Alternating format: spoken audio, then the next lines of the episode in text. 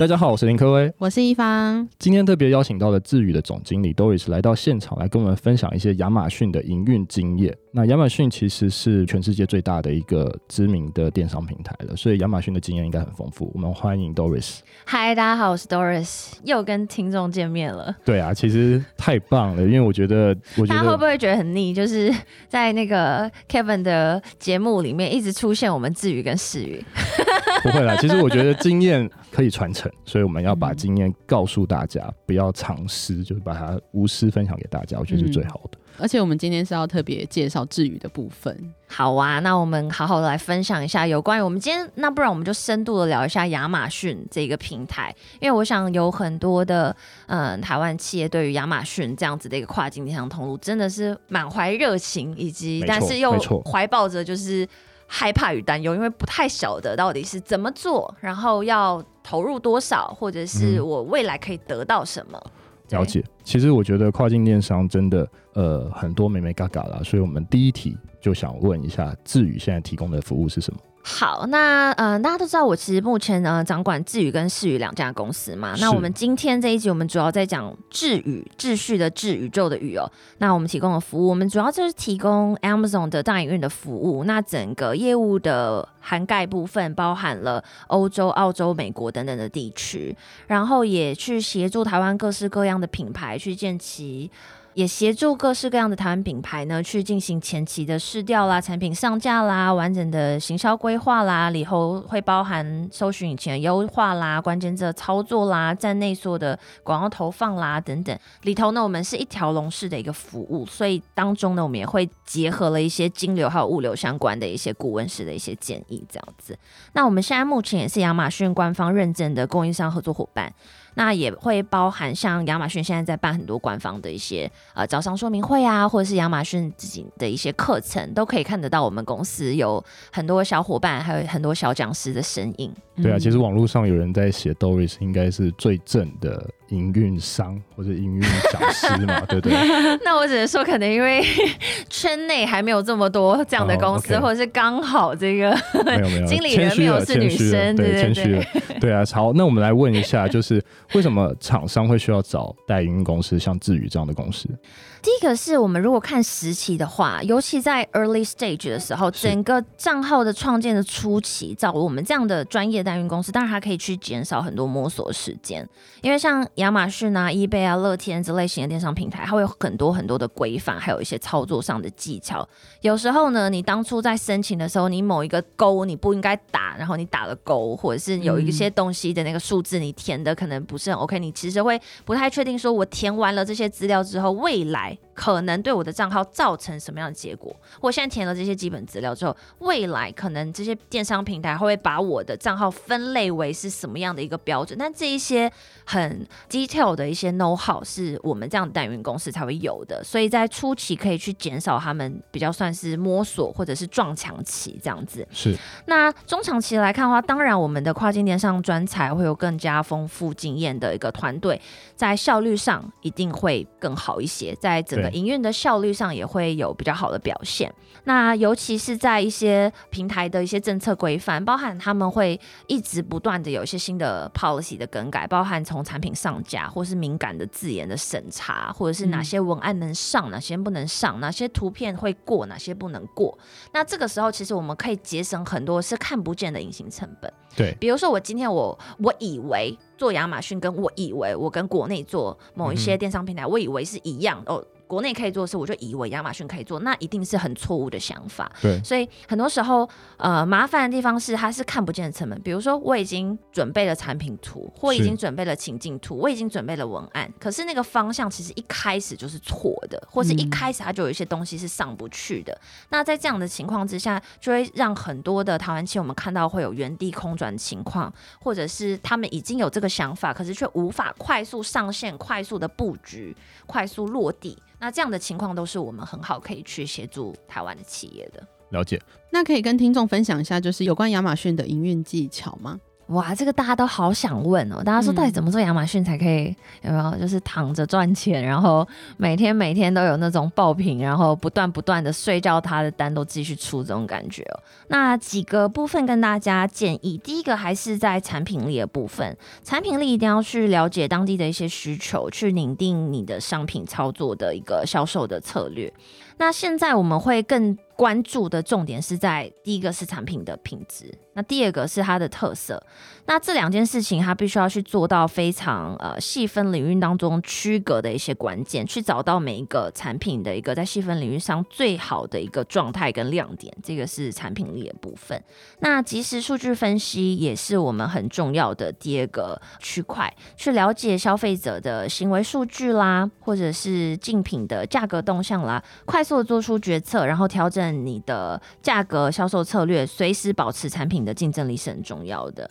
嗯、那再来的话，就是营销的多元化。现在其实做亚马逊是应该这样讲，就是很多台湾企业因为现在才刚开始做跨境电商，所以他们在做呃亚马逊的时候，就会想说，那我初期我应该先把站内这件事情做到。就是拉好、拉满、拉多，就是我把它做到是很完整的一个布局。但现在我们已经会看到站内的曝光已经是远远不够的，因为整个带动销量，它会需要一个很完整的一个行销策略规划，包含你一开始的 launch，那你有没有搭配当地甚至是 PR local 端的一些其他的行销资源，或者是你的品牌形象的塑造，它可能会在社群媒体上的经营，在官网上面的经营，然后在不同的跨境的国家或地区也会有他们更。青睐或者是适合你的族群更合适走的一些社群媒体的布局，这些细节也都要去了解，然后要去关注。那再来的话。从站内站外的广告投放或产品关键字这样广告相关，都会是我们认为你要去尽可能更多的去布局你多元营销的通路。对，不要只把亚马逊当成是你的唯一百优解，而是要靠着各式各样的声量，要以自己为核心。嗯，自己企业是核心，自己的产品是核心。我怎么把这些产品拓出去才是最重要，而不是单纯的只想着跟着这个国际电商平台目前现有的一些呃流量或者一些很既有的这些资源下去做这样。那营运力的部分也是我们觉得还算是营运当中还蛮基本的，就是你有一些基础功，你必须要至少要做到一定的程度，包含比如说文案刊登啦、图片啦，然后刚刚讲到的敏感字眼的侦测啦、站内的一些广告规范啦，比方说我想投，结果我还没得投广告，我连打都打不出去，或者是一些促销的组合规划，比如说啊，也许美国人他就喜欢买 A 加 B，嗯，但是英国人学他虽然是就是直接打折等等，他会有不同的一些操作的习性，还有一些促销的一些方式，那可能都会需要像我们这样子专业的代运公司，尤其像我们自己本身是有自己的一些呃数据分析的一些预测模组，那我们会用一些总体预测，或者是他们细分领域的一些预测，给予一些更符合他们在当地市场的一个建议，因为我们常常讲说，其实，在互联网或者是数位转型的世界啊，我们很困难用一个人的经验，就是比如说我今天一个企业，我想要做美国市场，我很困难找一个我觉得他是一个很厉害的美国业务，然后可以做这些事情，而是我应该是看整个美国，他在某一些电商领域的一些大数据下去去推估我的策略，还有我的东西要怎么走。那人呢，我们就把它作为是包含他是做产品的策略或一些操作执行的部分，这样子。那我想问一下，就是你会建议说跨境电商的品牌第一步选择亚马逊吗？我非常建议。嗯嗯，对于。电商品牌想要做跨境的话，其实就几条路嘛。那第一个就是搭着国际电商平台顺风车，像亚马逊，他们已经有非常高的流量，好像是我入驻了一个很高流量的，比如说像屈臣氏啊、星光三月，哇，就是很多人在逛嘛，就很多人都会上去逛亚马逊，然后他们的 Prime 会员也已经超过一亿了嘛，所以这么多的人都已经在这个地方，那你只要想办法在这么多人面前去曝光入出。你的产品那就可以，可是如果是官网的话，那很像是你要去吸引不知道这些人在哪里，但你要把他们吸引过来看你的官网。那对于台湾的一些企业来说，呃，虽然我认为官网也是很重要，应该并进的方式，可是如果你一开始你在考量到的，甚至是你希望是。不管是买卖样品也好，或你真的想要从 B to B 转成 B to C 也好，那首要就先选择亚马逊，它是一个超级无敌正确的策略。对，因为它已经是有既有的一些呃市场跟人流在那边等着你去验证跟测试。嗯、因为等到你发现说，哎，我在亚马逊都可以做出一些成绩，这时候你再把一些呃喜欢你品牌、喜欢你产品的呃会员或者这样的消费者，把它纳进来，变成你自己的私域流量，变成你自己本身的呃会员的 base。这时候你再来考虑到其他的一些方式，因为毕竟国际电商平台就是他们会有很棒的呃流量跟销量的潜力，但是与此同时，他们也会收取比较高的一些成交手续费嘛。嗯，所以对于长期来讲，我觉得官网社群其他的一些布局，它也一样是很必要的。但是初期考量做亚马逊，它肯定是我们非常非常建议的一个方式，因为它是一个相对来讲非常低成本，你就可以试水温。嗯，对，你想想看，我们做一个展会，你可以就是你要花多少钱？你至少一百两百万起跳嘛。可是如果假设你布局亚马逊，可能你初期你几十万，你就可以先来做很多测试跟水温，还有一些测验。对。其实我觉得刚刚 Doris 讲的蛮好的，我觉得我应该要 echo 一下这边讲的，因为其实做官网你要做的事情是导流引流，所以非常难，非常难。那嗯你为什么不是先在一个大型的平台上先去上架，先试试看卖的好不好，做一些 A/B testing 之后，再来想你怎么去聚集你的私域流量或是你的会员管理？对啊，反过来说，台湾也是这样啦。可能从你虾皮都卖不好了，你还要自建官网？对啊，其实这个道理其实非常简单了。嗯哼，对对对。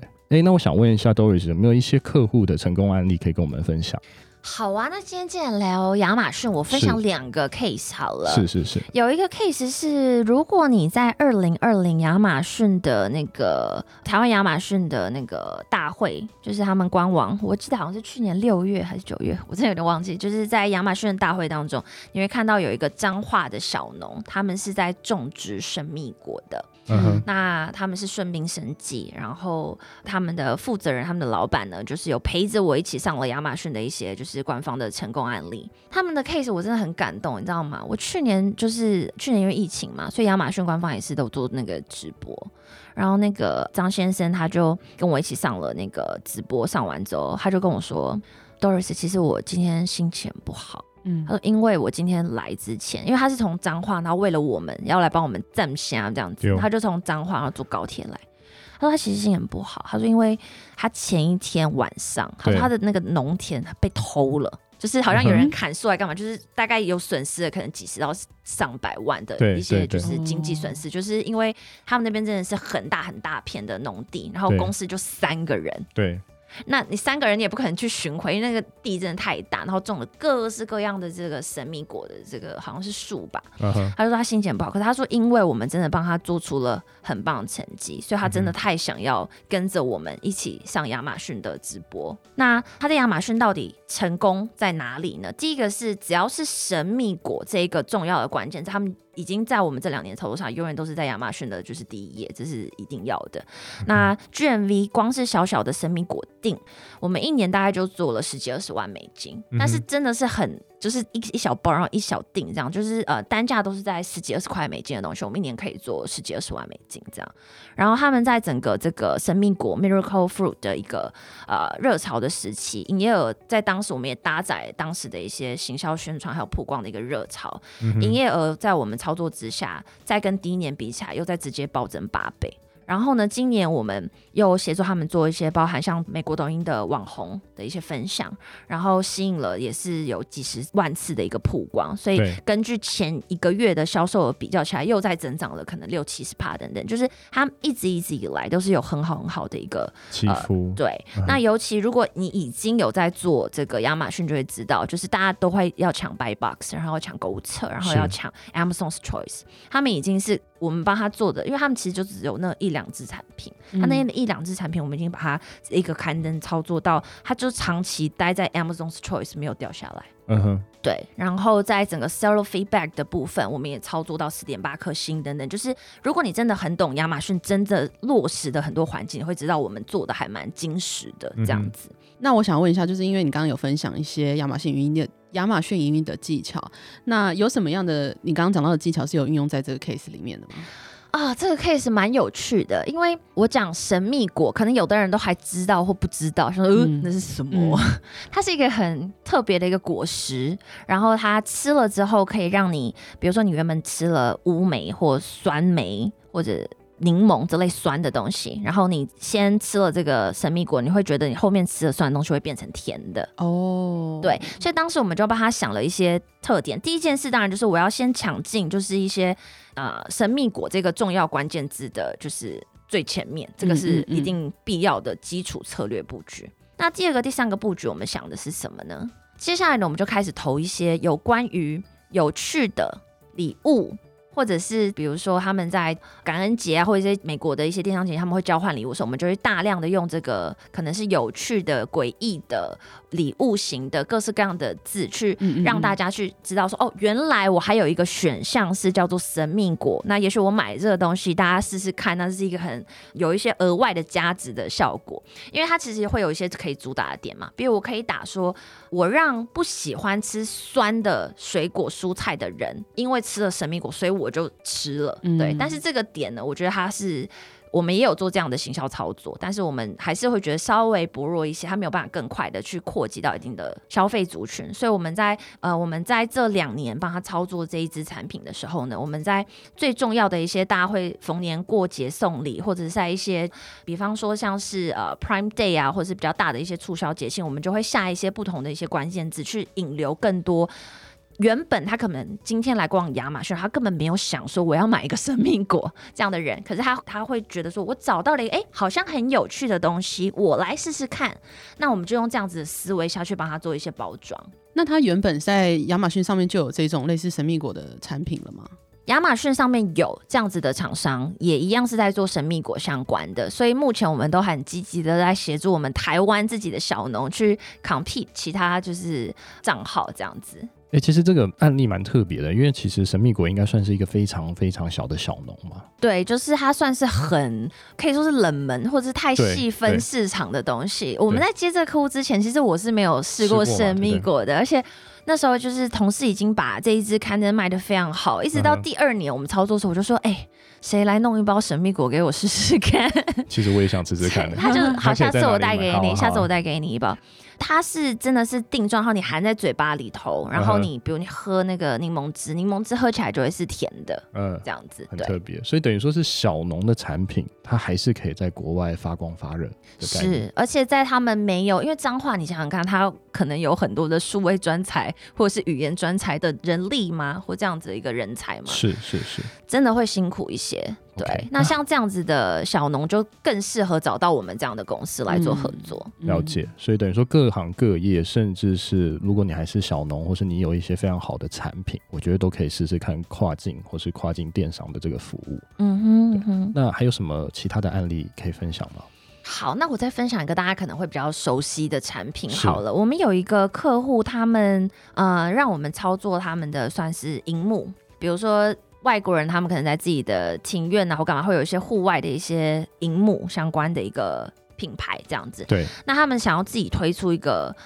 自己的额外的一个副品牌的品牌线。对。所以呢，他们就去找了一些他们觉得是比较平价、CP 值比较高的一些供应链，还有一些模式，然后他们就找出了这样子的一个产品来这跟我们合作。那我们在二零一九，也就是大概两年前的一月，我们刚开始接手的初期呢。呃，他们自己操作大概月均都是在三万美金左右，就已经还不错，因为他们本身产品单价就比较高一些些。在交给我们之后，整年度的这个年成长率有突破两倍以上。对，那在广告的一个投放的部分，我们也把它从那个亚马逊，如果有操作亚马逊的人会知道有一个值叫做 A cost，就是我平均花多少的广告成本，然后我可以取得呃转换进来的这个 GMV 的销售，那它会有一个那个 percentage。那当然就是因为它是花费嘛，所以你可以更简单一点想，就是我花的越少，当然就是代表说我花更少钱，但是我一样赚到一百块钱这样，所以他们一开始接手出去的时候，ACOS 大概在十五趴左右，嗯、就是我每赚到一百块，我要花十五块钱投放广告。那我们从二零一九的一月一直到我们就一直优化、优化、优化、优化到二零二零年的第一季、第二季。当时我们看到 ACoS 数据都已经降到六点多趴了，对，所以就等于我帮他把他的广告成本从十五趴降到大概六趴多。那至此呢，我们的 ACoS 都一直保持大概在七趴以下这样子。那所以呢，然后甚至有几个月份的 ACoS 真的是创新低，甚至是那种两趴、三趴的，可是都没有去影响到他正常的 GMV 这样。所以我觉得通盘的看整个跨境电商的布局的时候，一定也要去非常谨慎的检视你的广告的一个成本，因为这个是我们最近有遇到某一些 case，我们觉得还蛮有趣的地方，就是有很多台湾企业的布局是他们可能提早想做了，可是员工太不会操作这个站内广告，所以我们其实目前为止在我们公司手上，我们就不好讲是哪一些客户，但是有超过好像五家还六家，当初交给我们的时候，A cost 都是超过百分之百。所以应该是听起来有没有觉得很可怕？很可怕。其实电商回归就是要节省成本啦。是，对啊。所以等于说交给专业的话，我觉得广告成本如果可以降低，我觉得对电商来说是好的。对，而且后来我们把这个他们想要自己自创的全新的这个品牌，是他们的产品 SKU 还不算太多，但是他们的这些产品呢，大概长期在亚马逊上都是有占据整个同品类的 Top One Hundred 的一个热销排行。所以对于一个完全新兴的品牌来说，这样的成绩其实已经算是非常的不错。因为二零二零年我们大概就帮他有做了两百五十万美，对，嗯，所以等于说是。呃，我觉得应该算是非常好的一个成效了，嗯、对不对？所以等于说，电商代运公司它不只可以帮助小农，它还是可以帮助很多厂商节省预算，然后做好很多呃，我们所说的可能是人力的角色或产品力的角色，帮更突出，让让它的销售可以卖更多。对。那我知道 Doris 也有一个 podcast 节目，那可以跟我们分享一下你的节目吗？好啊，这个节目我们也很荣幸的，也是邀请到一方来帮我们做这个特约制作，是，谢谢。然后啊、呃，我们这个节目呢叫做跨境跨境电商，也就是希望大家，就是如果你听了。包含像这一次就是克威 Kevin 的节目，如果你觉得哎、欸、真的是你很想要去更深入的了解我们有操作的平台，包含像是 eBay、Amazon 跟那个 Rakuten，但是也许可能你在这个阶段，也许你不一定已经跟我合作了，但你想要去了解各式各样国际电商平台的一些最新的政策规范、一些 Breaking News，那我们会是每一个礼拜二的早上八点钟，那我们会准时的把这个节目上线，然后每一期节目大概都蛮轻松的，就是短短的十。十分钟，但是会让你获得一个很重要的一个最新的国际电商平台的一些重要的跨境电商的一个小小的一个知识，或者是小小的一个重要的新闻或重要的改变。所以它是简短十分钟，然后分享一些呃可能在跨境电商操作的一些小的东西嘛。对，所以很欢迎大家呢，如果你对于跨境电商想要学习新知也好，是或者你可能是被老板交办了要去研究跨境电商，或者你要负责跨境电商通路，那也许。你在这个阶段可能还没有找到像我们这样的公司，也无所谓。那也很欢迎大家都可以来收听这个节目。我们希望台湾有更多的人去重视跨境电商，然后大家就可以一起携手做得更好。所以节目叫什么名字？可以再讲一次吗？跨境跨境电商，每周二早上八点钟会准时上线节目。好哦，如果大家对跨境电商有兴趣，其实可以去关注他们节目，然后我们也会把它放在我们的链接里面。好了，我们互相帮忙导流一下。好啊，感谢感谢。然后今天的节目就到这边，我们谢谢 Doris 来到我们的现场，我们谢谢他，谢谢，谢谢，谢谢。谢谢。